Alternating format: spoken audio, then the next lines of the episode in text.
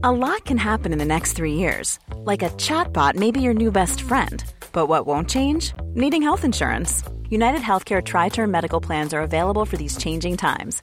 Underwritten by Golden Rule Insurance Company, they offer budget friendly, flexible coverage for people who are in between jobs or missed open enrollment. The plans last nearly three years in some states, with access to a nationwide network of doctors and hospitals. So, for whatever tomorrow brings, United Healthcare Tri Term Medical Plans may be for you. Learn more at uhone.com.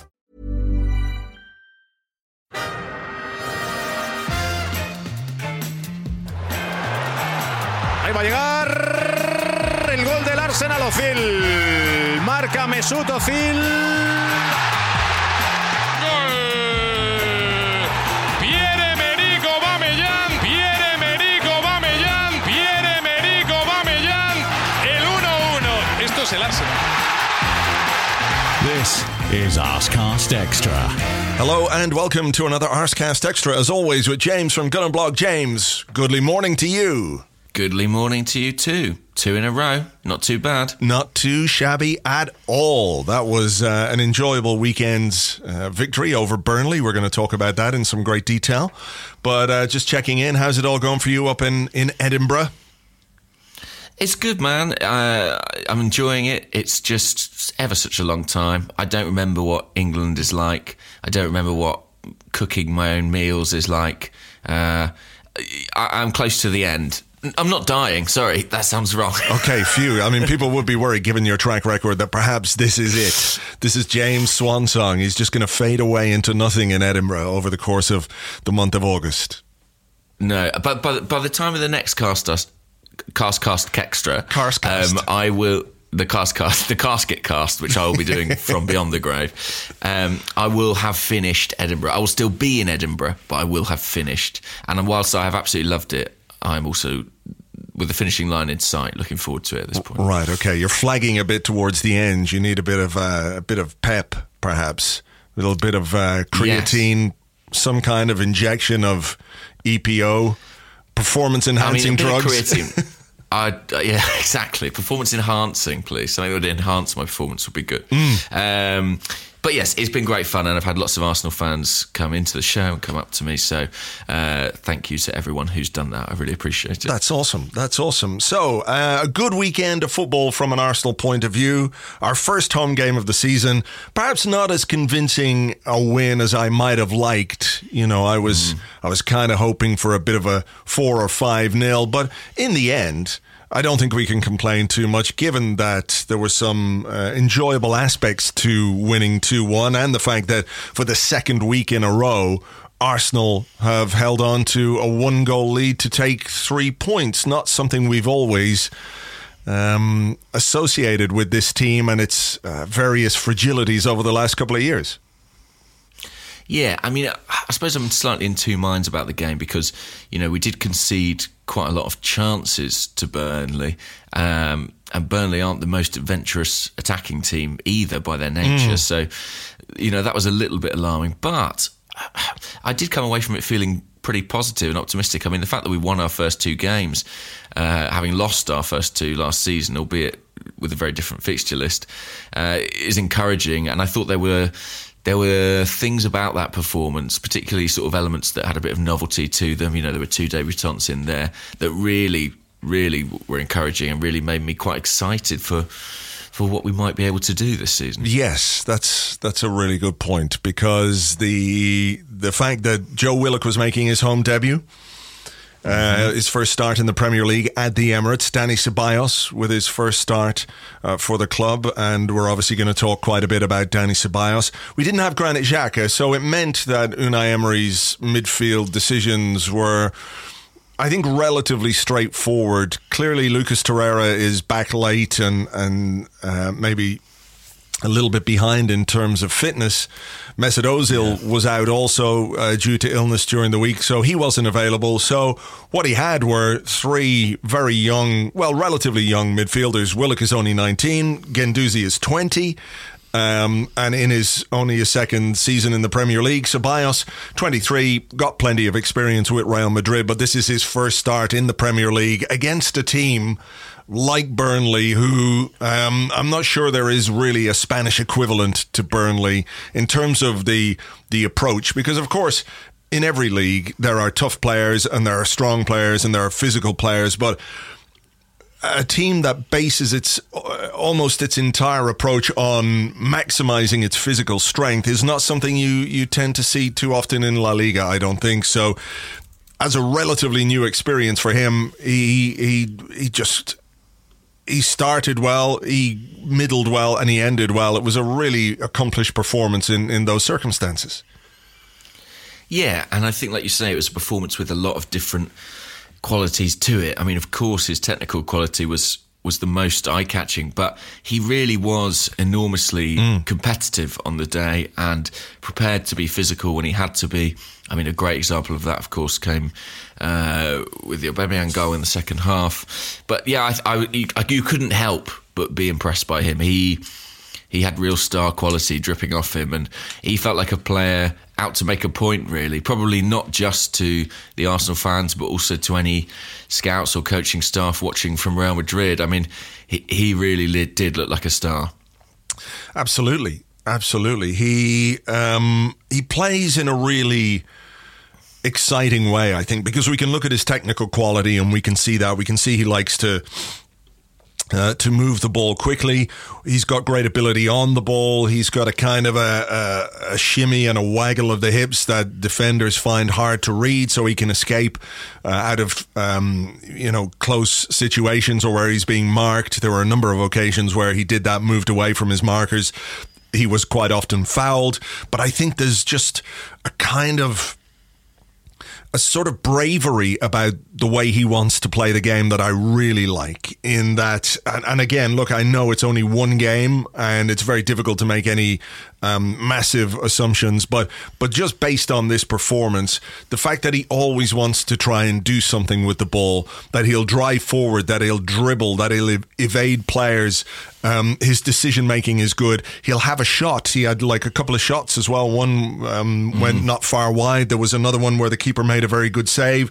So he can mix it up a bit as well. And um, you know, I think if, if this is a marker for what we're going to get from him this season, it's very exciting. Yeah, Definitely, definitely, and it was interesting to see the sort of role that he played on the pitch. I mean, uh, he he wore Aaron Ramsey's number eight, and mm. I thought he was going to play maybe more exclusively as a, a kind of number ten, but he was kind of doing that sort of box to box thing. I think Emery said afterwards he he started uh, more advanced than Willock, but they ended up interchanging a lot. It looked to me like Willock spent most of the game mm. more advanced, and Ceballos was you know picking up deep and then moving forward when he had to. But I saw a stat that no player on the pitch completed more passes inside the final third. So this was not just you know a deep midfield performance. He was deeply involved in our attacking play too. Yeah, for sure. Um, he ended the game with two assists to his name, but I think it's fair to say that in both cases, uh, particularly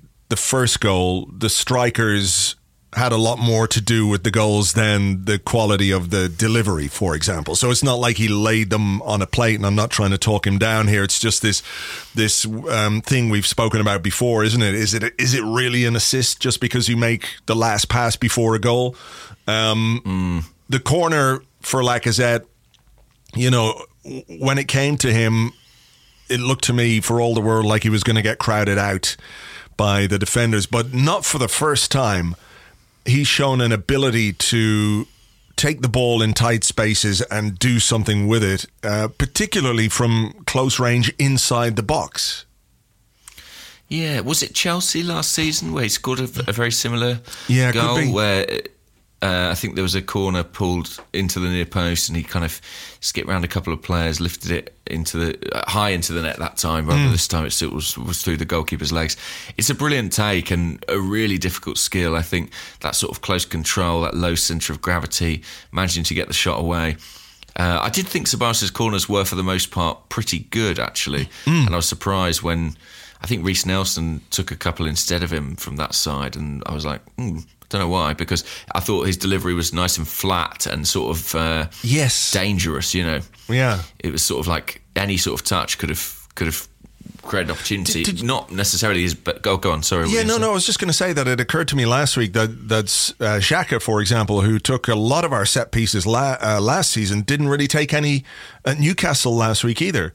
Ceballos took quite a lot of the the the corners and and what have you. So maybe mm. they're seeing something on the training ground that means um, you know, the, there's something new to to the way we're going to deliver the ball. Now, I I agree with you. There was a there's a nice um, pace on the ball, but a sort of flatter trajectory rather than those loopy, big loopy high corners, uh, which are a bit easier to defend. Yeah, exactly that. Um, maybe it wasn't his best one into Lacazette, but the striker really did turn it into mm. something, and uh, huge credit to him. I mean, you know, he didn't start last week, but interesting, isn't it? You know, we, we, we spend the game. The first thing we talk about, well, the first thing I talked about was kind of our defence and some of the concerns there. But it was our strikers who came through for us on the day, uh, and yeah, fantastic goal by Yeah, I mean, as as impressive as our midfield was, and we'll talk a little bit more about it. It was the quality of the two strikers which which won us the points. So Aubameyang's goal in the second half. I think I wrote about this yesterday in the blog, where you look at him do that and it looks so simple and so effortless that you're sort of thinking to yourself, well, why why don't you just do that a bit more? You know, it's so easy for you to do this. Just do it do mm. it a bit more often. But of course, it's not that easy. Of course, you know it's um, it's a testament to his quality and his movement and his finishing that he makes it look as effortless as he does. But you know, just fantastic quality. And of course, Ceballos involved. He, he had a pass blocked, and then he just snapped into a tackle, nicked the ball for Aubameyang, who went on and did the rest. Yeah, and look, with that 14 on his back, it's easy to make the comparison, but it was it was Henry-esque, wasn't it? The way that he skipped inside and then uh, put that delicious finish in the near post. I feel like, you know, when you say Aubameyang, why doesn't he do this more often? Mm. I feel like he, potentially he might. I, honestly, what looking at him during pre-season at the start of this season, he looks like a player who might be stepping up a level actually. And if you look at the goals he's scored since he came to Arsenal, the types of goal he's scored, goals from outside the box, goals that haven't been part of his armory prior to joining us, you know, I think he might be getting better. Um, and I know that's unusual for a player of his age, but he's scoring such variety of goal and you know leading the team sure. in some ways that maybe he wasn't uh, at Dortmund. So, yeah, I, I, am really excited about what he, he might produce this season. I know a lot of people have concerns about playing Aubameyang in the wide areas. Mm. You know, mm. first half I thought he was he was relatively quiet. Um, and he was stationed out on the right hand side where he was very good in preseason, but uh, on the left hand side, um, we've seen him score goals. So, I mean, do you, for all the qualities that he has as a centre forward, and there's absolutely no denying that, and I think he is, when it comes right down to it, our our best striker. You know, he's our best goal scorer, and ideally, you would want to have him in the centre forward position, getting on the end of things in the box, where over the years he's shown that he, he can be so effective. But do you yeah. think the concerns are maybe a little bit I'm not going to say wrong, but over exaggerated when you consider how many times he's played out wide for Arsenal and how many goals he scored from those positions. Like it doesn't seem to be dampening his um, efficacy in front of goal or in terms of how many goals that he gets us that's you know two and two now and again you know he scored that goal coming in from from the left hand side yeah, I mean, literally on this occasion, he, started out from the flank. It doesn't bother me as much as it bothers some people. I think he's really proven that he can score goals wherever he starts on the field. And I think the Premier League more broadly has shown that you can be a team's you know top elite goal scorer without necessarily beginning every game in the centre of the pitch. Uh, you look at the success of people like Mo Salah, Sadio Mane, Raheem Sterling. And I think Aubameyang's perfectly capable of replicating that. For me, it's all about what you get from the team. You know, if you have Aubameyang starting at centre forward and he gets you 30 goals, fantastic. But if you start Aubameyang and Lacazette and you get 20 from each and the team overall scores more goals, then that is the better option. Um, mm. And I, I'd quite like him from the left. I must say, I mean, by the time uh, the second half rolled around, we were looking at that front three, weren't we? Of yeah. Aubameyang on the left, Lacazette through the middle, Pepe on the right. Uh, we've all been intrigued to see. And I thought the early signs were were pretty good actually. It doesn't stop him getting in the box though either playing him out on the left because no. there was a moment in the second half when Pepe played a really nice pass from the right hand side into the box. Uh, Aubameyang's touch was great and the keeper made uh, a pretty decent save. So it's not as if he's just hugging the touchline. Um, and, and the movement and the the ability he has to get into the box at the right time uh, is difficult for defenders to deal with. Yeah, absolutely. And and I think, you know, as a centre half, it's almost more frightening to think, well, I can't, I don't know exactly where he is. You know, he's coming at me from a wide area or coming from deep. Uh, harder to track and harder to mark, probably. It suits him in some mm. ways because he loves to arrive late in the box and loves to, you know, catch defenders unaware, little feints and ghost movement. Uh, so it probably suits him in that regard. I mean, the other thing to say about Aubameyang, a player that we haven't touched on yet, is David Luiz, who of course made his yeah. debut. And I, I love that moment, sort of eight minutes into the game, where Luiz looked up and just played that sort of 50, 60 yard pass into Aubameyang's path. Uh, he was out on the right wing at the time, and I thought, well, potentially we could be unlocking another dimension to his game if we if we can hit him early. Yeah, that's true. We will talk about Luiz uh, and his debut uh, and Pepe, but the two goals that we scored feel very. Um, what's the word I'm looking for here? Like the Aubameyang goal was an Aubameyang goal, and the Lacazette goal mm. was a Lacazette goal.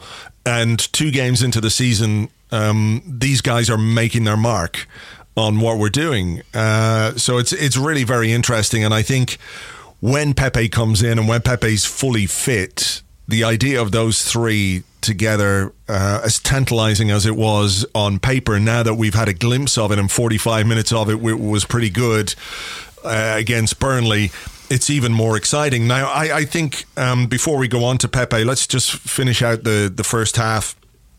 Burnley scored a goal, of course, Ashley Barnes um, the big fucker. Um, yeah, we were caught on the break, weren't we? I guess. Yeah, a little bit of misfortune. Yeah.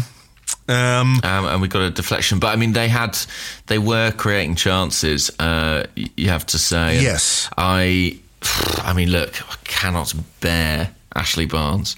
Um, so that was a frustrating moment. But actually, I was always fairly confident we had enough attacking firepower to come back and win the game. And I mean, maybe we'll be in that scenario more than once this season, I would imagine, where we might ship a goal but be able to rely on our attack to, to yeah. get us out of trouble. Is it a goal you think merits any real discussion from a defensive point of view? Were there things um, that we did. I mean, look, you know, I don't think we closed down the um, the defender quickly enough. I think Ceballos got wrong footed basically, and the guy zipped past him, but he was still able to shift the ball onto his left foot and take a shot which deflected. not sure Luiz. Um, his marking was particularly great in, in that scenario, um, and it is one of the things that frustrates me with with Arsenal's defending is this reluctance to properly close down moments of attacking danger. There was one in the second half. I'm nearly sure was it the second half? I, I, think it was the second half. I can't quite remember, but it was quite early on. Um, and the guy had a header at the back post.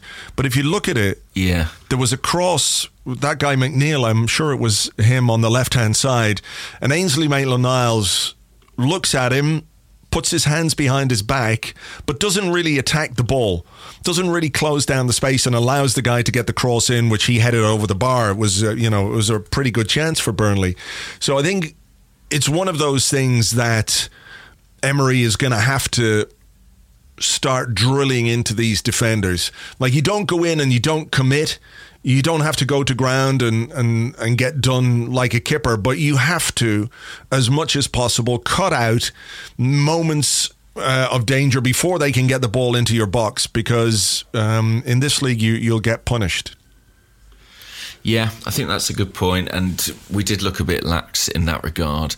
Uh, as for the goal itself, I've just had a little look back at it now. I mean, there's nothing especially uh, troubling about it. We were just caught, weren't we? We were caught on the break, and we were caught mm. maybe a little bit flat-footed as well. You know, when the deflection happened.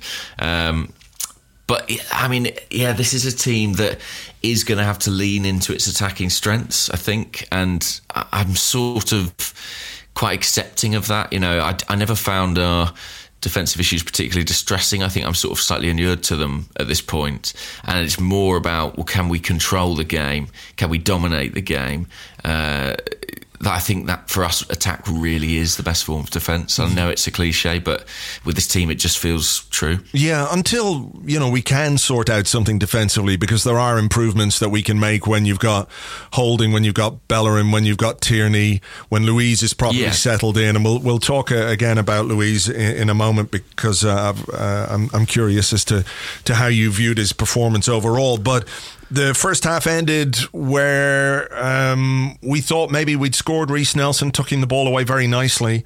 Um, but it was it was denied because Monreal's toe was offside. I mean, that is the letter of the law right now. Um, but uh, kind of disappointing because it, it was a very nice move. Yeah, and a sort of slightly sliding doorsy moment for Reiss Nelson, who had quite a quiet first half, then put that in the top of the net, mm. but then found himself subbed off within a few minutes at half time. Yeah. Of course, you never know if it would have happened regardless, but possibly. We know what Emery's like with the substitutions. Uh, it doesn't necessarily mean he was brought off at half time, but yeah, shame for him. I think he, you know, he his, his confidence could really have done yeah. with that with that goal. Uh, but that is the the world we live in, isn't it? Now with with uh, the technology, and, and Monreal was uh, a little bit offside. Teeny tiny bit offside, which is all the offside you need to have a goal disallowed. So, halftime change. Nicolas Pepe comes on over to the right hand side. Aubameyang moves mm-hmm. to the left hand side. What did you make of of Pepe? Because I thought there was a lot to like about. Um, the way that he played, the way that he plays in general, what he can bring to the team. Um, you know, I know there was that moment late on where he undercooked the pass to Aubameyang, which should have been an assist. That should have been an assist. But some of the skills, uh, the the pass he made to Aubameyang to create that chance midway through the the second half, uh, I, I, enjoyed what I saw from him. And and Emery is talking about him as if he's he's not ready yet. Physically, he's not ready. He's only been with us a couple of weeks, so there's there's clearly a lot more to come, which is also very exciting. Yeah, there were some lovely little flashes of skill, weren't there? Little turns and uh, tricks and dribbles away from people. I think he completed the mo- the second most dribbles or something like that on the entire Arsenal team in the course of the 90 mm. minutes, and he was only on for 45. Um, so I like that about him. I liked there's just a nice sort of languid movement about him. You know, when he's got the ball at his feet and he drives in field, he gives a bit of variation to Aubameyang and Lacazette because he's principally a dribbler rather than someone who runs off the ball uh, mm. in the way that Aubameyang does. Uh, yeah, I, I, was really encouraged and excited by it. It's early days still, and it's tempting, isn't it, to to rush him in? We all want to see him play. We all want to see more of him. We want to see him make an impact. But uh, I thought he was better than he was in the Newcastle game. Uh, when he came on then, and I think that's encouraging. He's going in the right direction. He seems to be getting fitter, seems to be regaining his confidence. So I think it will be a little while yet, probably, before he's starting games, especially listening to the way Emery was talking about him after the match. But mm. there was a lot to like about it. There was a lot to like about it. And that was sort of the overriding thing for me on the day that, as I said at the top, those new signings or young players, they just lent that air of freshness to this team. Yeah. And, uh, as a fan, you know that's a, a welcome change. Do you, a lot of people wondering if you if we think Pepe will start at, at Liverpool at the weekend? Do you think he's I'm not ready sure. yet? I, I don't think he will. I don't think so either. I think he's just going to hold him in reserve and use him in the second half. If if we need him, chances are we will probably need a, a good attacking change we need, at some we need him to come on and score five, probably. but yeah, maybe just four. Who knows? Um, yeah, I, am not sure that he will yet. I think he probably needs a bit more training, and I think that game in particular is not necessarily one to uh, to start if you're not 100% ready and 100% fit, because Liverpool uh, as a team are so dynamic and uh, and strong they they they'll run the whole off you. You know what I mean? So you, have got to be ready for that, particularly against somebody like Andy Robertson, who's gonna who's gonna rampage down that left hand side. So I'm I'm not sure that he will.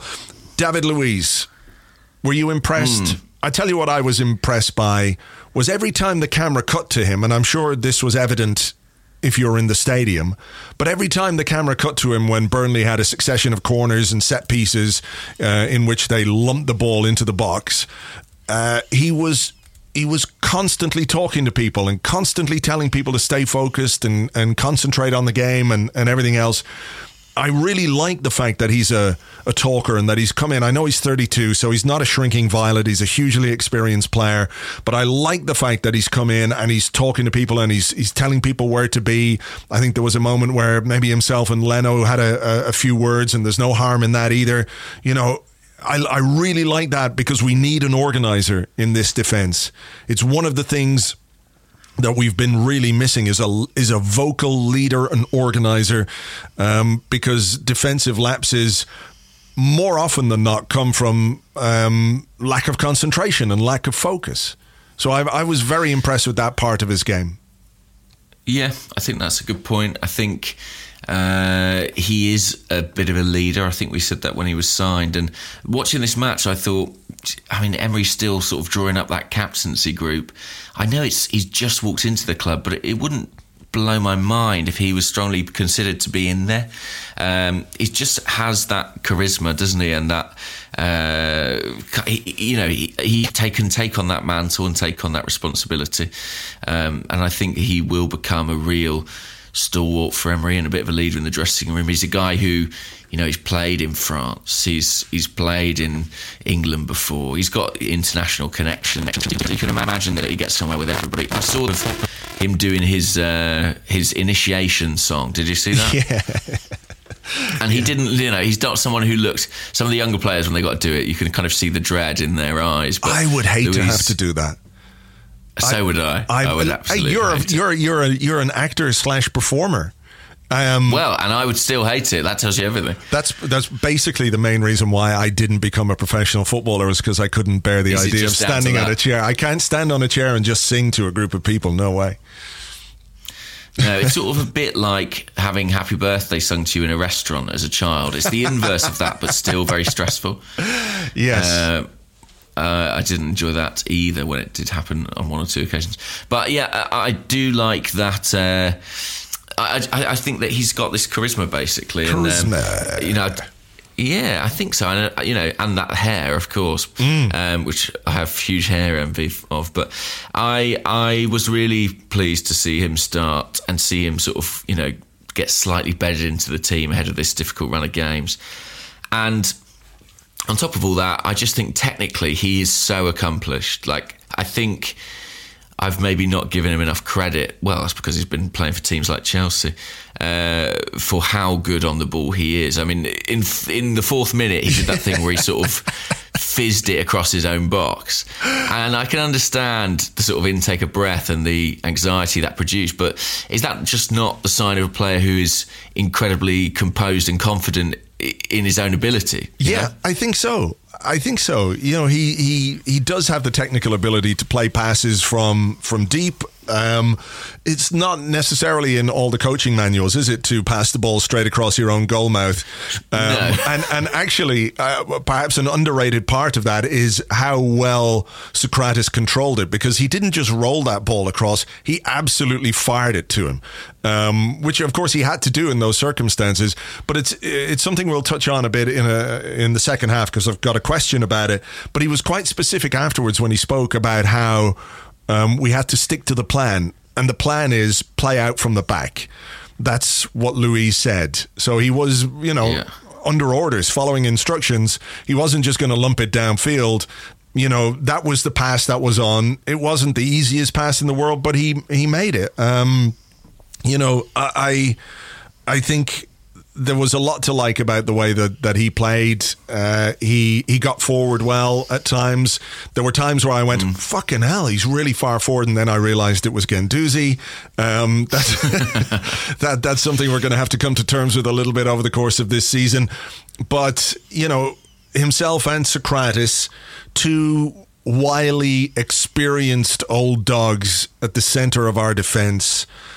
When you look at some of the defensive issues we've had down the years, there's there's potential there, isn't there, for that experience to stand us in in very good stead. I think so. And Luiz is, you know, he's very comfortable as that left-sided centre half. I think that's his best position. I think Sokratis can do the job on the right, so they dovetail quite well. You just feel a little bit secure knowing you've got two players with vast amounts of experience in those positions. It's where you want your experience on the field, really, at the heart of your defence. And I think that Luiz will. I think he'll unlock things for us for, in terms of a, a passing perspective. Mm but and I think defensively he does improve us. You know, he does improve what we had. So uh, I was happy to see him out there. Callum Chambers did well against Newcastle, but I think given some of the challenges that we've got coming up, uh, it was really important to to kind of bed Luiz in and, and, get him in there alongside Sokratis as soon as possible. Absolutely. Okay, I want to go back to midfield because uh, mm-hmm. we we've spoken about Dani Ceballos and how exciting his performance was, but I don't think he can play that well without the other two guys in midfield giving him the platform to do that. And I think both Willock and Guendouzi were were really excellent. Um, Guendouzi yeah. played the role of picking the ball up from the defence. He was the first guy in midfield. Uh, super efficient on the ball. Super efficient. Um, passed it really well. A lot of his passes were forward.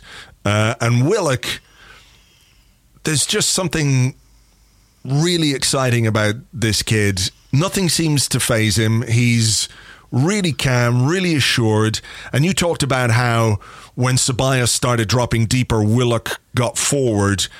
And the way that he bursts forward and the way that he can make things happen in the final third is a really interesting aspect of his game for me because late on he did that overlap, got to the byline, cut it back for Torreira, who had a, a good effort, well saved by by the goalkeeper to have that sort of string in his bow at 19 on his first Premier League start, um, I don't know what more we can keep saying about this kid other than the potential for him to become a first team player at Arsenal is really, really obvious. Yeah, and I think Unai Emery kept sort of deflecting questions and turning them back to Willock when he was asked about yeah. Ceballos. I mean, he he clearly is really enamoured with the player. And why would you not be? I mean, we all saw that uh, that great clip of Emery reacting to Willock's uh, tackle against Newcastle on the touchline and how much he loved you know the way he tore back and used his physicality and disrupted Newcastle's play. He is the sort of player Emery would really, really like. He's very good on the ball, but he's very good off the ball as well. And playing midfield, he can be someone who initiates the press, uh, who tackles back when required, but he's got such technical quality to go with it. He's really got a little bit of everything. And at the moment, it's difficult to see him coming out the team. I really think that he is kind of doing the exact job that Emery wants from that player. Um, and he's meeting every challenge that is set before him. I mean, one thing I thought more broadly about the midfield is that Burnley tried to press quite high up the pitch. They were closing us down. And for the first time in a long time, we really, really had a midfield where every player had the technical capacity or the physical capacity to escape that press, to turn away from his man. Yeah. Um, Ceballos was particularly good in that respect. He really was, wasn't getting he? Yeah. kicked a few times. Yeah, yeah, yeah. yeah. Um, but he had the trickery and he had the awareness, and it was almost like the way Burnley were closing us down. It was a bit like they'd prepared for Granit Xhaka, really, and yet we had these these three young guys who I think are just fundamentally more agile, and it made our whole midfield a, bit more fluid, really, and certainly more easy on the eye. Yeah, definitely. And I wonder if that's something Unai Emery is going to look at, or not even so much Unai Emery, but maybe people above him. If you've got Edu, who is you know our technical director, looking at the way that midfield played. I know Ceballos is probably going to go back to Real Madrid at the end of the season. Um, let's not depress ourselves with that thought and let's just enjoy the fact that we've got him for a season. But they must look at that midfield now and think, okay, that is really a glimpse into what the future could be. So whether it's Ceballos or some other player um, to do what Ceballos does, you know, to have him, to have Guendouzi, to have Willock, to have Torreira, who I think when he comes back into the team, people will remember not only the fact that he's he's uh, somebody who can win the ball back, whose positioning is good, who reads the game well, and he can make those interceptions, um, but who's also very capable on the ball as well. He's small, he's tricky, he's got a good passing range. Um, you know, those are the kind of qualities that you want to see in the midfield. And I don't say this to say that's the end of Granit Xhaka or anything like that, because I think Granit Xhaka is going to play a significant role this season. It's just when you look at that midfield and what it can do and what it potentially can do, it's a lot more exciting than having a player uh, like Xhaka who, for all his qualities, is a bit slower in terms of what he does Yeah. with the ball. I think that's completely reasonable, and you know, I, I understand with Ceballos there's this concern if he might go back at the end of the season. He probably will go back at the end of the season, but that is a long way away. And let me tell you this: Unai Emery's not thinking about that right now, and that's not his job. That's Edu's job or Raul Sanllehi's job. His job is just to pick a team for the next eight months that he think can get us into the top four. And Ceballos will absolutely be in his thoughts in that respect. And you know what comes after that will come. But as far as Emery knows, he might not be here next season. So it's not something that he's going to be too preoccupied with. And I don't think we should be either. We should be trying to get the maximum out of that player while he's available to us, just like we did with Aaron Ramsey last year. We knew Yeah. he wouldn't be here the following year, but, you know, we made it work because it was the best thing for the team and the best thing for the club. And, um, yeah, I, I, I wrote about this actually this morning for The Athletic about how it's interesting. I, it was a bit of a glimpse into a future of what this team would look like if it wasn't quite so dependent on Xhaka. And I think that was in part due to the, the midfield and Ceballos' performance. But I also think Luiz is part of that. You know, I think having someone who can kind of really spread the ball from very deep, Yeah. it kind of replaces another aspect of Xhaka's game. Uh, and it's odd to talk about a player who's 32 offering you a glimpse into the future, but I think in Luiz and uh, a younger midfield, there is a kind of way of evolving beyond Shaka, who, for all the criticism of him, has been actually really integral to our approach play and our build up. And Yeah. that's why we've become reliant on him. But if we can move away from that, I do think it would be for the best. Very interesting. I will take a read of that after I'm uh, finished recording this podcast. So yeah, look. Hopefully, the people, uh, the powers that be at the club, are looking at uh, uh, uh, that um, performance and those qualities in midfield and thinking, okay, we can we can do a bit with this. Um, What else do we need to say about this game? Well, I suppose the the other factor is the uh, the Sean Dyche uh, complaining Oh, yeah. as he always does. Um, you know, it was so weird, wasn't it, for him to sort of talk about like, you know, you can have one, go, you can cheat once a game in the Premier League. That's very difficult to do. Um, but you know, this idea that that um, Arsenal players were diving and cheating. He said it's not about Arsenal. It's not. This isn't about what I saw today.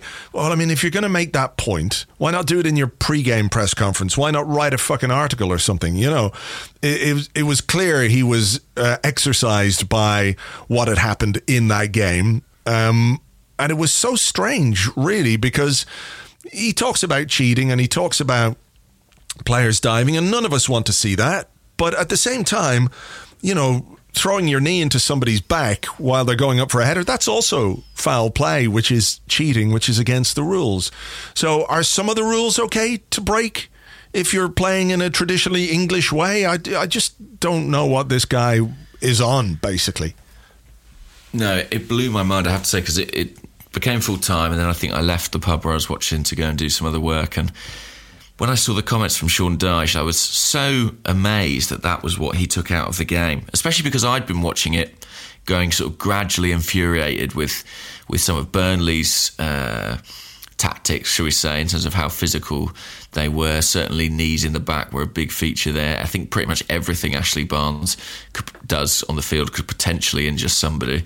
Um, and yeah, I think it's classic deflection, isn't it? It's him, you know, just trying to turn the focus away from from a defeat for his team, and and probably said with one mind on refs in future maybe giving him a decision that he he would like because it, yeah I, I, thought it was odd I, I, did not watch the Arsenal performance and think we're doing a lot of simulation or diving no. or anything like that I, I mean you know I'm happy to hold my hands up when we do or, or, or talk about it, but I just don't think this was a, a particularly strong example. no. I don't think so. And look, I, I love the physicality of football. I really do. I think it's great if we have an Arsenal team that is strong and can put itself about a bit and can use its physicality. And clearly, Burnley, given the type of player that they have, have got a real focus on this thing. So it's not about like, oh, you guys are too big or too strong and we're small and we don't like it. It's not that. You just can't you can't, on one hand, play in a way which,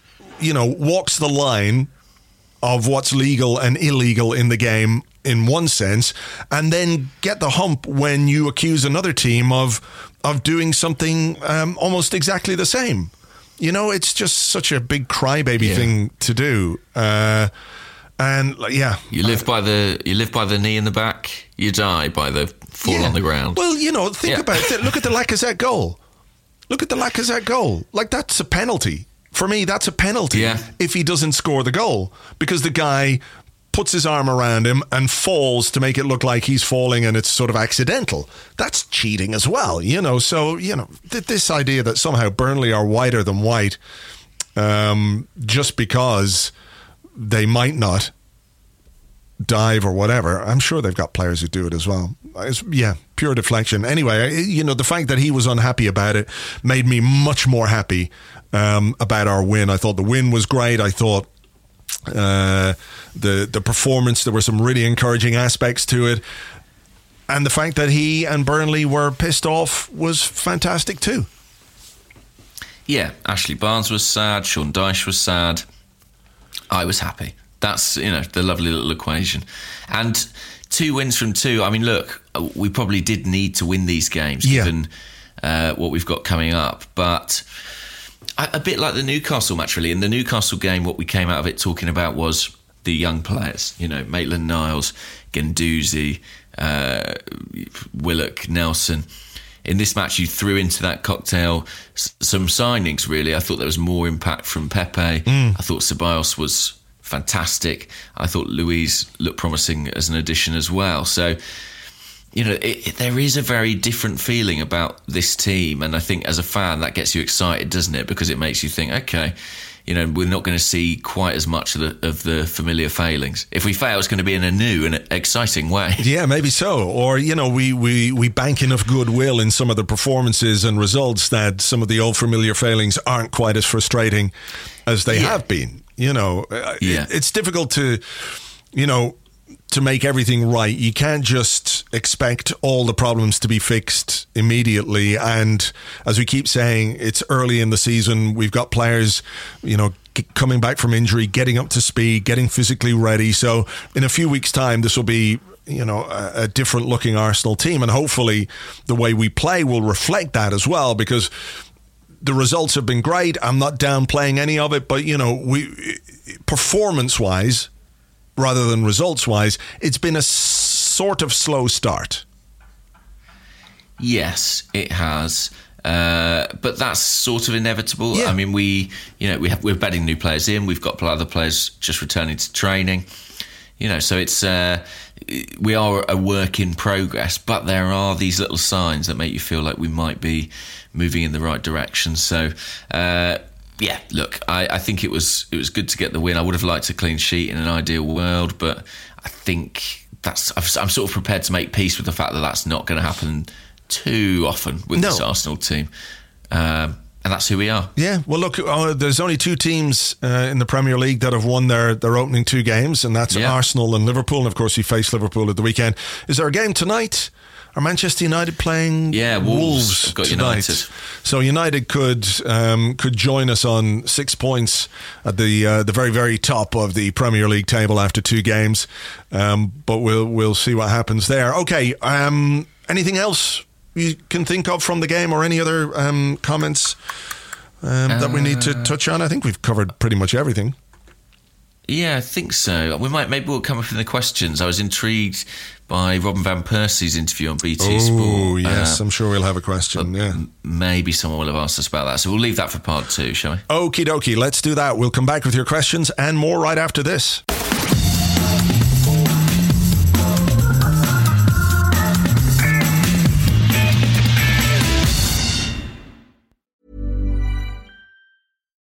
Millions of people have lost weight with personalized plans from Noom, like Evan, who can't stand salads and still lost 50 pounds.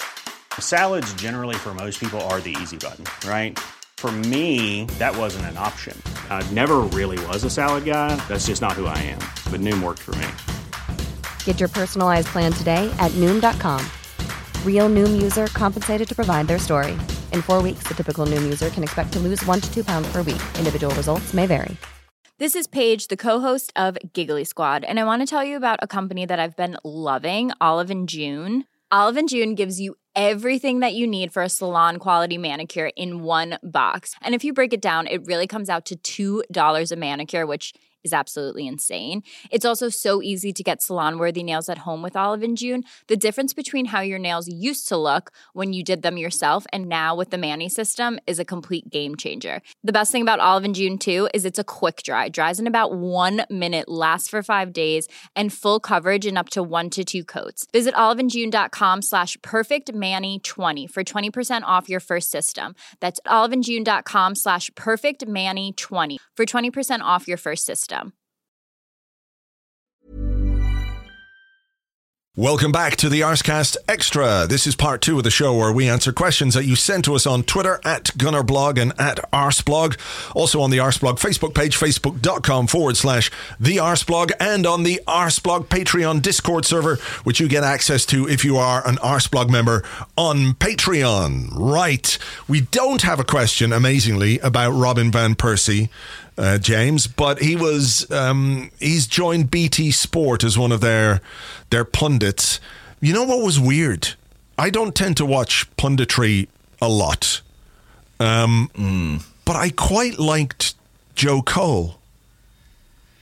I think he's quite good, Joe Cole. Yeah, I I quite think you he know. talks about football quite intelligently. Yes, I, maybe I was surprised because his face doesn't look like he would talk that intelligently. Um. No. but but I yeah I quite liked what he had to say. But obviously Van Persie was there. They asked him about his time at Arsenal, and he came up with this absurd, ridiculous um, comparison about uh, how Arsenal was his wife, and his wife got tired of him, and all that kind of stuff. Um, curious, Yeah, just a really to, strange yeah story that he, he, definitely he definitely had prepared something that he thought was going to sound like cool and smart, but it just came across as ridiculous and dopey.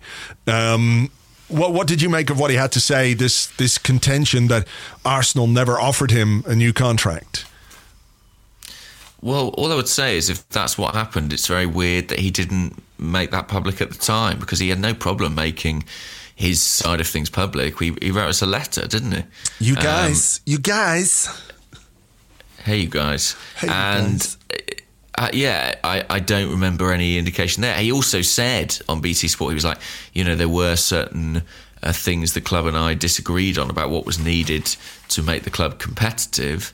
Um, and that was what he had said initially was the big issue, and, I, and I'm I'm sure that was the big issue. I'm sure he said, you know, I want you to spend a lot of money, and they said we can't, and that was the end of it. Um, and ultimately, it, it changes nothing because you know he still chose to go to a club who were uh, a real rival to us, and you know it was a, a, a painful and traumatic thing. So, look, do I think that uh, it makes him a terrible person? Not really. I mean, I don't really sort of care right now that he went to Manchester United. It's sort of in the past, and I'm sure in time, you know, things will be forgiven. If you saw uh, a little bit of contrition between sort of Ashley Cole and Arsenal fans. I remember last season, and people said, "Oh, you know, in a way, it's so sad that he left and all that." If you if you can get that, then eventually you'll get that from Van Persie too. uh, Maybe, maybe, but I think if he'd been, you know, actually just honest about about Mm-hmm. why he left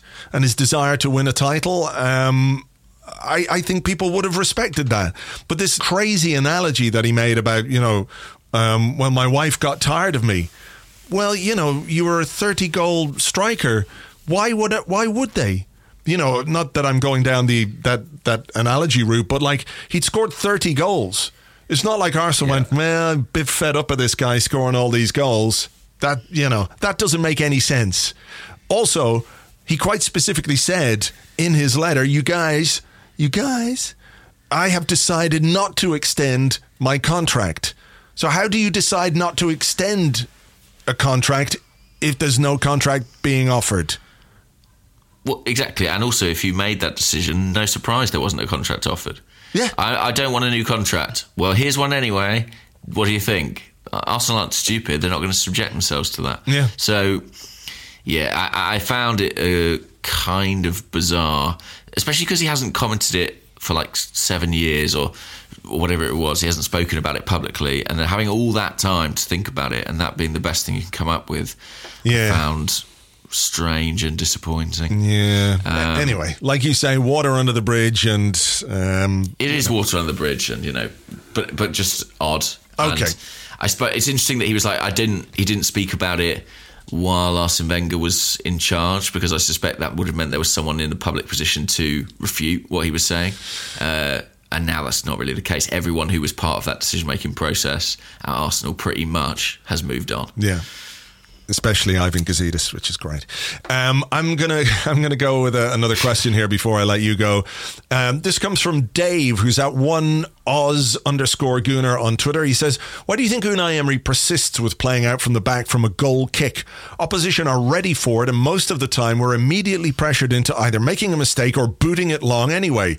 Surely the reward is not worth the risk." And there was a similar question from Facebook from Joshua Brett, who says, "How do you feel about our policy of playing it out short from the back? It clearly didn't work on Saturday, especially when played to Sokratis, and the fans at the Emirates got increasingly annoyed about it, resulting in Leno going long towards the end of the game."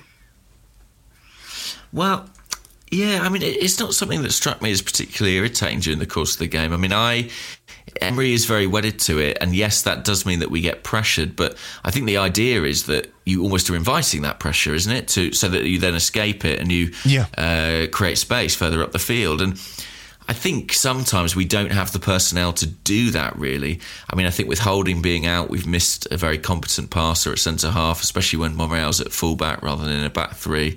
Um, I think in midfield, we've spoken about Xhaka in part one, not necessarily having the the, the, the speed of foot or thought maybe to to uh, withstand the press.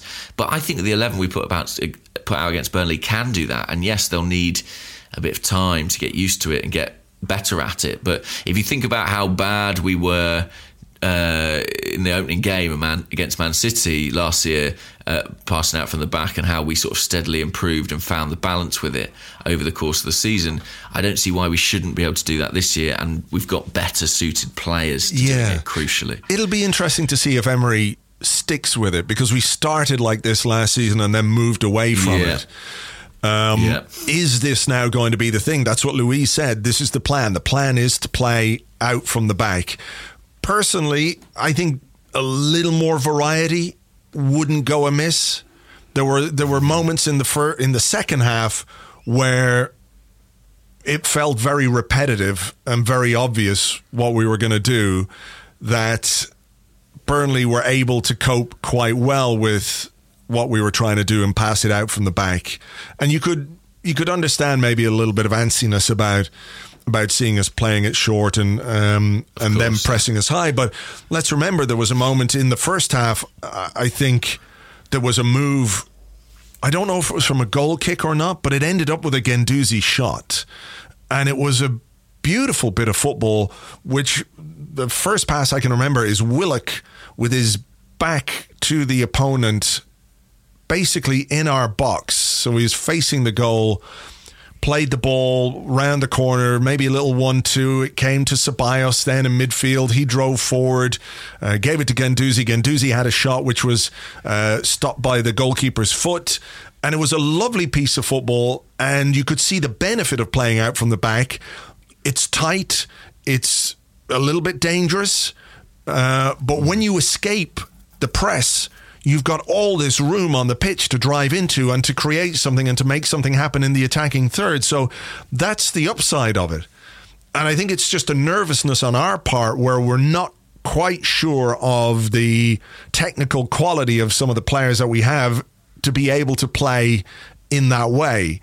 So if it's something that Emery sticks with right through this season, teams may not press us quite as high because they know we're good at it.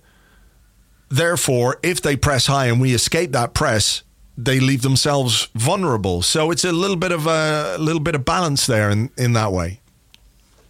Yeah, and I actually think towards the end of last season, I thought that Bernd Leno was very good in terms of judging when and when not to play out from the back. And I would like to see him given that autonomy to kind of make that decision himself rather than it be an edict that he always has to go short.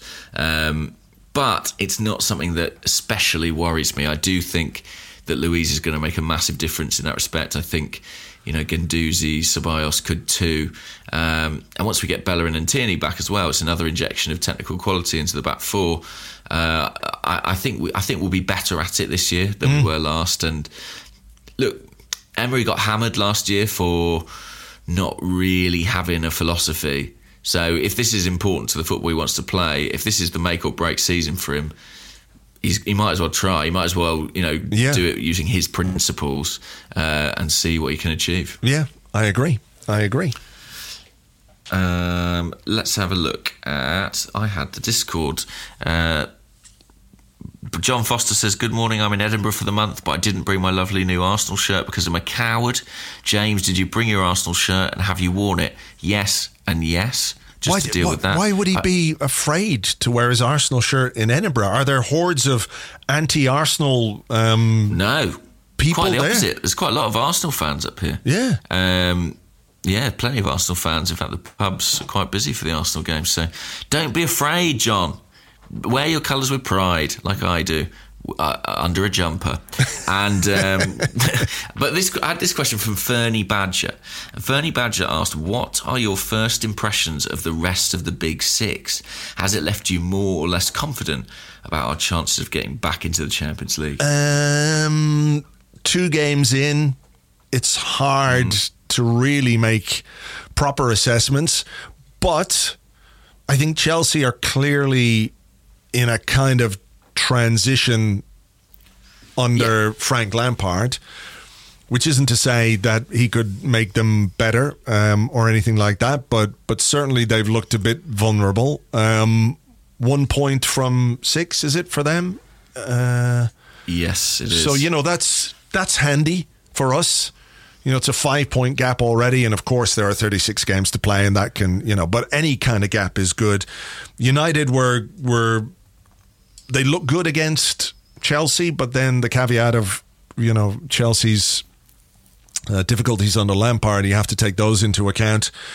Um, Liverpool, I watched their game against uh, Southampton at the weekend, and I thought they were they were good in the second half. Um, according to my brother, the Mug Smasher, they weren't so good in the first half. Uh, right. I, I I look at the squad we have, and I look at the players that we have, and I look at the how refreshed it feels, and I I can't help but be confident of our ability to get back into the top four. I get, you know, I yeah. just maybe I'm being ridiculously optimistic. Maybe I'm taking all the sunshine of early season promise and and projecting it forwards. But I look at the the other teams, and I don't see any reason why we couldn't finish in the top four based on what we've seen so far and what we could potentially see from an Arsenal team which can improve performance wise um, and which will get some some good players back in the next few weeks as well. Yeah, I mean, I I, I feel like. Uh, my mind's just gone completely blank, actually. so we're talking about the top four or the top six, and our, you know, what what are your impressions of the top six? I, I, said it, and then I I, saw, I, looked out my window, honestly, and I just saw someone hanging out there washing, and then it, suddenly it was all I could think about. I think Chelsea are going to finish outside the top four. I've said it. Um, during preseason, and I, I, I still think it's the case. I mean, I don't. It's no direct criticism of Lampard himself. It's just you know they've not had a transfer window really. Uh, they've not been able to buy players. They're trying to go with youth. There's a risk there. Um, I think they're in transition. I and I think the, uh, the start of the season seems to be confirming that. Liverpool and City, I think, still look like ruthlessly effective machines. Um, and so I, I, feel like it comes down to sort of Spurs, United, and Arsenal. I think it's going to be two from there. Um, mm. I mean, obviously, United started really well with that win against Chelsea. Uh, but they go to Wolves tonight, and I think they lost at Molineux last season, and I wouldn't put it past Wolves to beat them again. So I think all those teams will drop points. Actually, I think. Uh, I don't think Spurs will be like a defined third place. You know, at times it's felt like a top three, and then the rest. I'm not sure that'll be the case this year. I think it'll be closer than that. Mm. Um, and who knows? Who knows? We could yet have a St Totteringham's, Totteringham's Day again. But I, I do feel really positive about our chances of the top four. I just think we've got the players that we needed, and now it's down to their performances and, of course, the coach. And you know, there there aren't many excuses really to be made for Unai Emery this season. So uh, a lot of it's on him really, and I think he must have a sense of that. Um, so, uh, but I think I think if you ask me to predict, put my you know life on it, I'd say I think we'll do it. I really do. Okay. But uh, there's a long way to go. There is. Uh, I like this. We have a question on Facebook from John Holt, who's asking about the January transfer window. John, John, just give us a, a few months to recover from, from the summer window.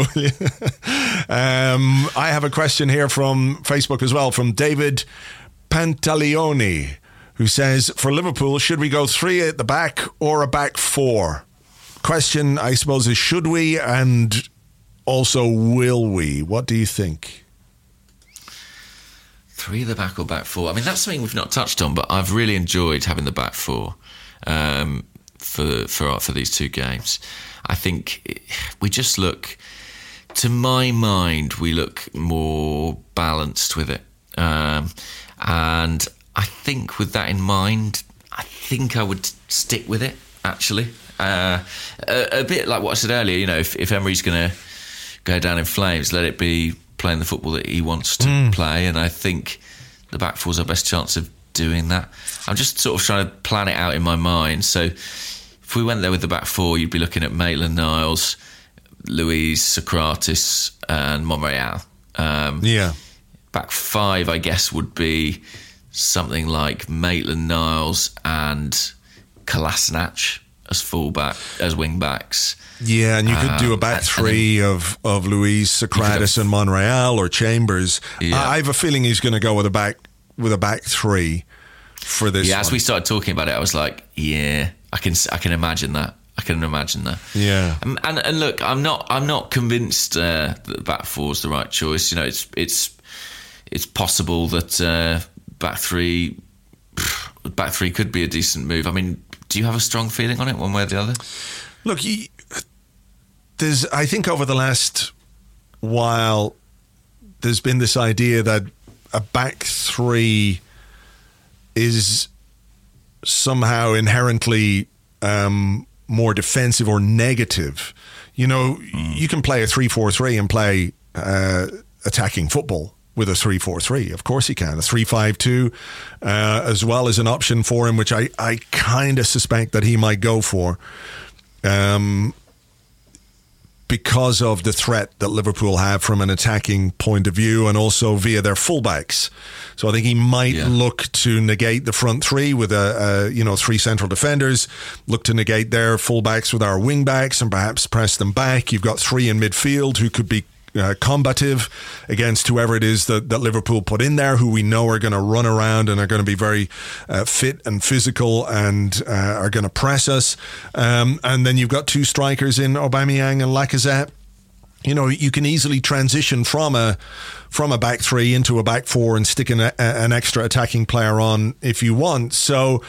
Uh, the thing that we sort of associate with the the back three maybe is you know playing it in games at home against teams we shouldn't be playing a back three against last season, where this conservative approach that Emery had because he just had no faith or trust in our defense made him made him go that way. So I think we need maybe to demonstrate or throw off the shackles of this negative back three. There are going to be times when it's used this season. I think Liverpool is going to be one of those.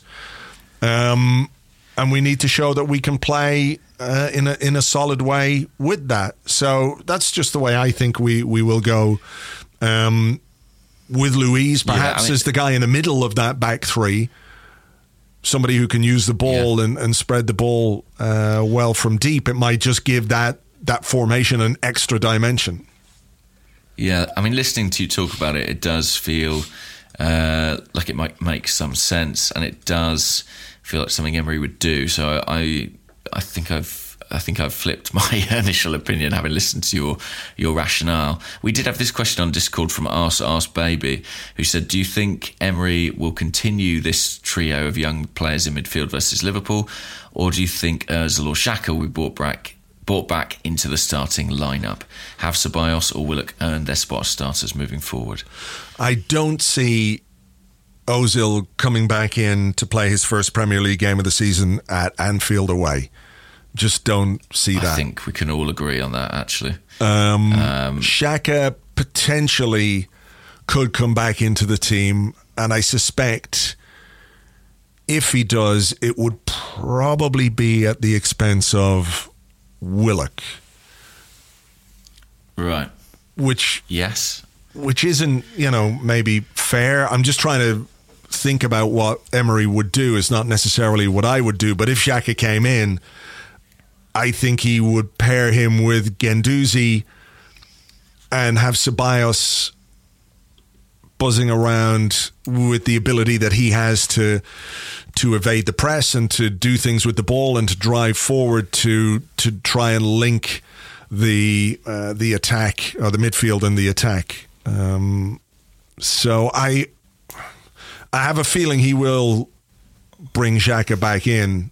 It would be brave and admirable if he stuck with that three, though. It would be, but I just think with an opponent like Liverpool, he's going to want some experience in the team for better or worse, and uh, and Xhaka provides that. yeah.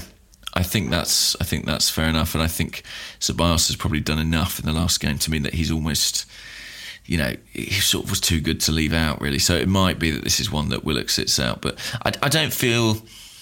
I don't feel that it's like a question of oh the pecking order will be restored and uh, Xhaka's seniority will mean he gets those games. I think Willock's done enough to really inject himself into Emery's thoughts as a an option, and I think it wouldn't surprise me if he was back in the team. You know, within weeks, uh, if that. Okay, here's uh, another one from the Discord from 1.76 acres. He says, First, a statement. It seems pretty apparent that we have a lot more raw talent and athleticism in this year's uh, squad or roster, uh, to say nothing of the depth of the squad, especially in midfield and in attack. So the question how long until we can properly judge that our performance is a product of something other than just increased talent and depth. How much time should we give the manager to show us that he's extracting the most out of these players, that he has devised the best system for his newfound riches, and that it's not just due to, in uh, inverted commas, all that talent? Hmm. Well, I think it's never really possible to know what is down to a manager and what is down to talent. I think, you know, even Arsene Wenger in his in his greatest success, you know, you could or Pep Guardiola, you know, he, he won so much with Barcelona, but you someone could say, well, he inherited Xavi and Iniesta and Messi. Um, I think it's difficult to always decipher what what is the consequence of the ability of your squad and what is the hand of the manager. But in terms of how long we should give him, I, think for me, a, season. I mean, you know, I always thought this would be a two-year period, and I, I kind of think unless something goes very drastically wrong in the first half of the season, I think I think you use the whole campaign to have a look at it because you know, he is working with a lot of new players, be that from the academy or be that from the transfer market, and that's going to take a bit of time before we can properly assess mm. what's going on there. It's just a little bit chaotic by its very nature at the moment. So, uh, to my mind, I think this season is about deciding whether or not Unai Emery gets a third, and um, I think that process will will take the majority of the season. What do you reckon? Yeah, last season it all felt felt muddled, didn't it? We had these discussions about what is the philosophy, what what is Unai Emery's football. Um, I think with the talent that he's got and the depth of squad that he's got, we have to see something approaching that now. Something beyond your philosophy can't just be changing your philosophy for every game based on the opposition. You have to have some fundamentals, right, in the way that you play the game. Yeah. So I think this season we've got to see a bit more of that. And hopefully we're seeing a bit more of that now when we're talking about playing out from the back. That's what he wants from his team. He's telling them to do that. Those are his instructions. That is the way he wants his team to play.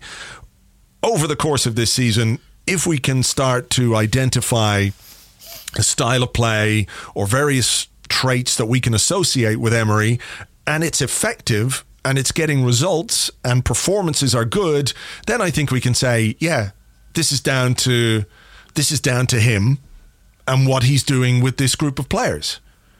Mm. So that's that's you know we, we can't make that assessment now after two games, but in ten games, if we're still playing it out from the back and we're improved and we're better and we're solid defensively and we're creating more chances and we're scoring goals and we're winning games, we can put that down to what the manager is doing. And, you know, in another 10 games, another 10 games, you know, I think.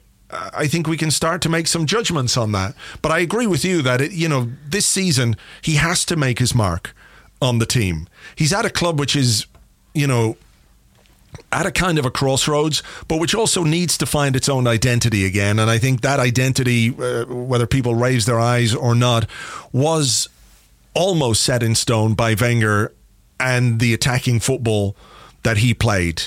That most fans, I think, want us to play attacking, exciting football, right? And Emery, that's got to be part of his remit. He's got to marry uh, effectiveness with that entertainment because yeah. ultimately he's got to get us back into the top four and get us back into the Champions League. But I also believe that if we can see him trying to play in a way which um, is in line with those I- ideals that we have about what Arsenal should be and how we should play, I think there'll be a bit more leeway for, for games and performances when things don't go quite right. And a lot of the frustration last season was because it was just hard to know what we were doing other than muddling through.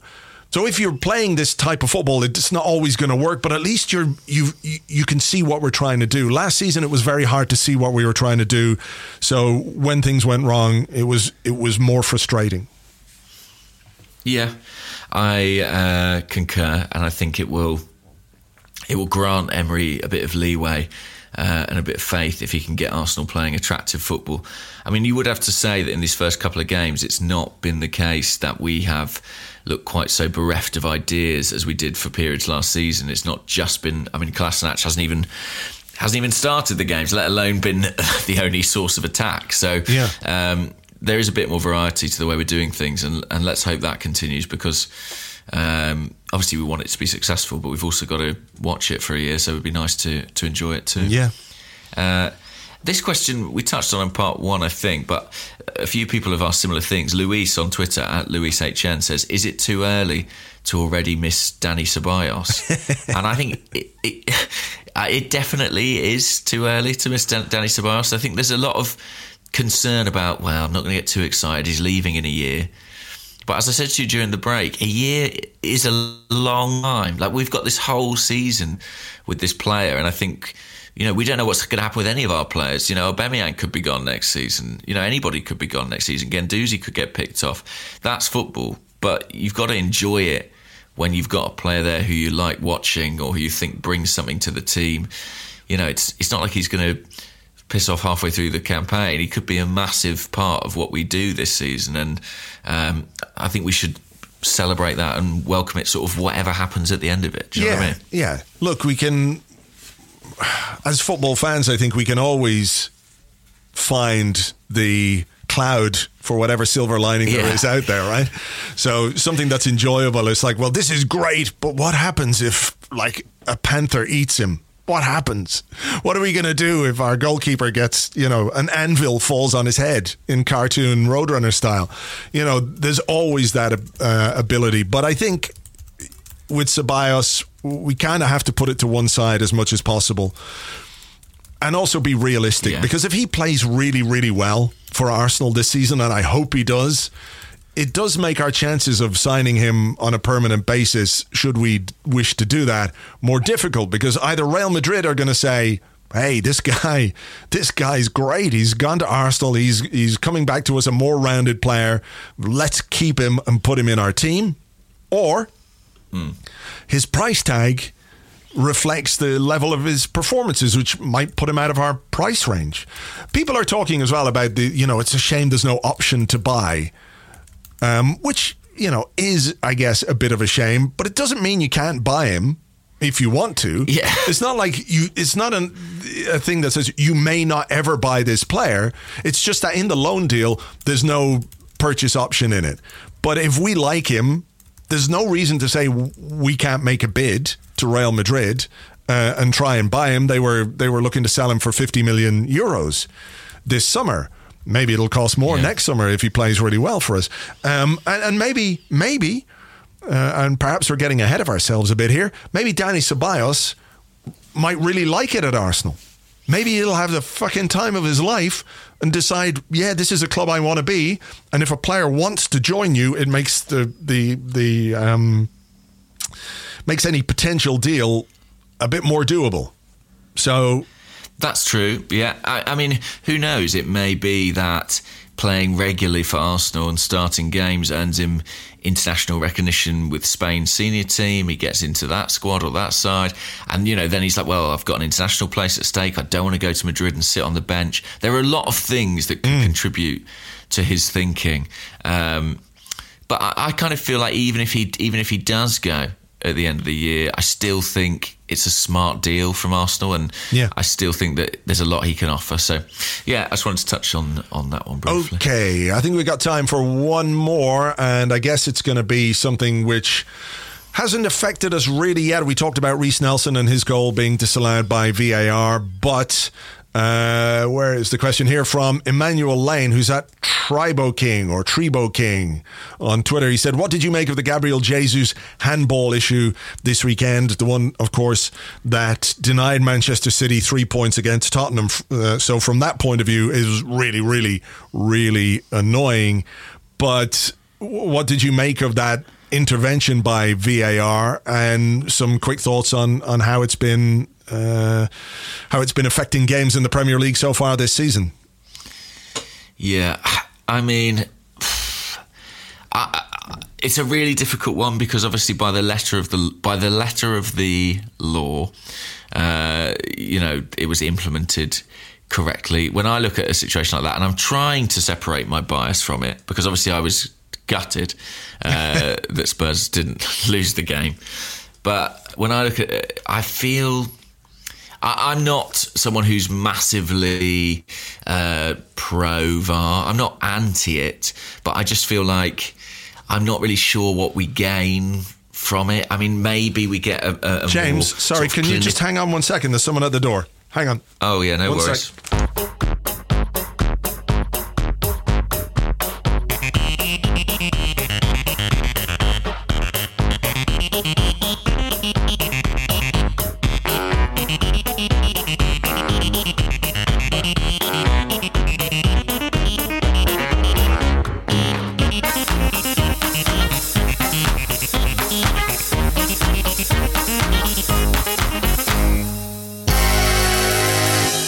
Back. Sorry, you were saying about uh, VAR and how you don't hate it or whatever. I don't hate it, but I don't love it. I'm not sure exactly what I gain from it. You know, it, it, Yeah. Yeah, I, I, I think because I'm a r- football romantic, I kind of love the inaccuracies and the controversies as much as any of it. I think that's they're the stories. I think Yeah. they're what sort of the fabric of football is. And I know it might not be justice, but you know that's that's sport sometimes. Uh, so yeah, I I mean I- I'm trying to get used to it. Um, but it's we're definitely in a, a teething period, aren't we? It's, I mean- it's it's definitely a different kind of controversy, though, isn't it? That that idea, I guess. you yeah. know, that imagine you think you've won a game right at the death, and then the goal is taken away from you, and all of a sudden the opposition fans are celebrating like crazy because it it almost feels like a goal to them. Um, and I think if you're on Yeah. the right side of it, it's going to be hugely enjoyable. But I'm just trying to imagine what it would feel like if at the Emirates something similar happened in a game where we thought we'd won it right at the end. I think you know, obviously, you'd be fuming. Um, what for me, what what VAR has done, I think it's highlighting the absurdity of some of the rules in I the think game. that's absolutely right. So the handball that disallowed the goal for Manchester City is ridiculous. It's absolutely ridiculous. The the the ball hit him on the arm completely accidentally. Um, and for that, the goal is disallowed because of the handball rule, which says that any contact um, on the arm in the box accidental that leads to a goal is going to be disallowed. But if the ball had hit the, the arm of the Tottenham player, it wouldn't have been a penalty. So it feels Yeah. like it's only punishing the attacking team, and that's that's not fair. And also the offside rule, where you're offside if you know the tiniest part of your body, whether it's your shoulder or your your testicles or whatever, um, you know, it just it it doesn't make sense on any rational level that uh, I mean, it, it adds some precision to it, I guess, but from a sporting point of view, it just seems a ridiculous rule. Yeah, and ultimately what we're seeing is goals ruled out, but we want goals to be ruled in, don't we? We want goals in games. I mean, that's uh, always been the slant of the rules is that there's been a kind of a, uh, sort of nominal advantage to the to the attacker. I think there is a slight distinction between the diff- the two things, the handball and the offside thing. Because the handball, I agree, that is um, a, a definite weight in favour of the defence there, and I think that is wrong. The thing with offside is where, wherever you draw the distinction, at some point there's going to be a narrow margin. So you know whether it's that the you know if any part of the player is uh, in front of the other, or if if there's daylight, at some point it becomes about a- millimeter. Do you know what I mean? Like if you pursue that to the nth degree. Um, I don't know what the solution is for that- offside, though. What you know? yeah, I don't. I don't. That's what I'm saying. I feel like it always comes back to the same thing of like there is a fractional point at which you are marginally offside, and players play on that line. But yeah, it's. Um, I think maybe it's a cultural thing if we just sort of have to get used to it, and maybe we're not in that period yet, and that's why I find it so jarring. Yeah. Um, as I mean, if it stops helping out Spurs so much, that would really help me warm to it. Yeah, exactly. The fact that they seem to be the main beneficiaries of VAR uh, over the last few months has been quite hard to take. So it's difficult to get on side with that. Look, at some point, we are going to have a bigger, longer discussion about this, and we'll have more time to a have seen the implementation of it across the Premier League and the impact that it has on on games, on the fan experience, and everything else. But there is going to be a point this season sooner or later where one of those decisions goes against us and everyone's going to go absolutely mental. Um, Of course. and you know we will we will be the victim uh, rather than the beneficiary of, of VAR uh, in a you know at an important moment in perhaps an important game at a, uh, an important part of the season. So I think this is one we can put on the back burner for a little bit but as soon as that happens we'll have plenty of questions about it I'm sure Absolutely. I mean, you know Arsenal fans are like. I'm sure when VAR goes against us, we'll take it really well and uh, you know be really philosophical about the whole thing. Definitely won't be personal, that's for sure. Definitely not. Yeah. All right. Well, look, we better leave it there um, for this week. Thank you as ever for listening. Remember, if you like the show, give us a rating or review on iTunes. That'd be great. If you want to join Patreon and support everything that we do on Arsblog, please go to patreon.com forward slash Arsblog. It costs a fiver a month and you get access to all the stuff that's on there. And we appreciate your support and everybody who signed up. Thank you very much indeed. Arsecast regular on Friday. We'll be looking ahead to the game against the Mug Smashers. No doubt the Mug Smasher himself will be along to uh, to give us his uh, Liverpool point of view. Uh, lots more besides. Uh, until then, we'll catch you on the next one. Bye bye.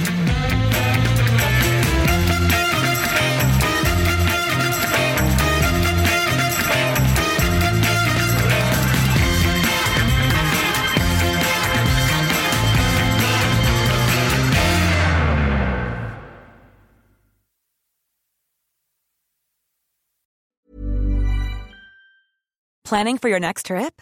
Elevate your travel style with Quince. Quince has all the jet setting essentials you'll want for your next getaway, like European linen, premium luggage options, buttery soft Italian leather bags, and so much more. And is all priced at 50 to 80% less than similar brands. Plus, Quince only works with factories that use safe and ethical manufacturing practices. Pack your bags with high-quality essentials you'll be wearing for vacations to come with Quince. Go to quince.com slash pack for free shipping and 365-day returns.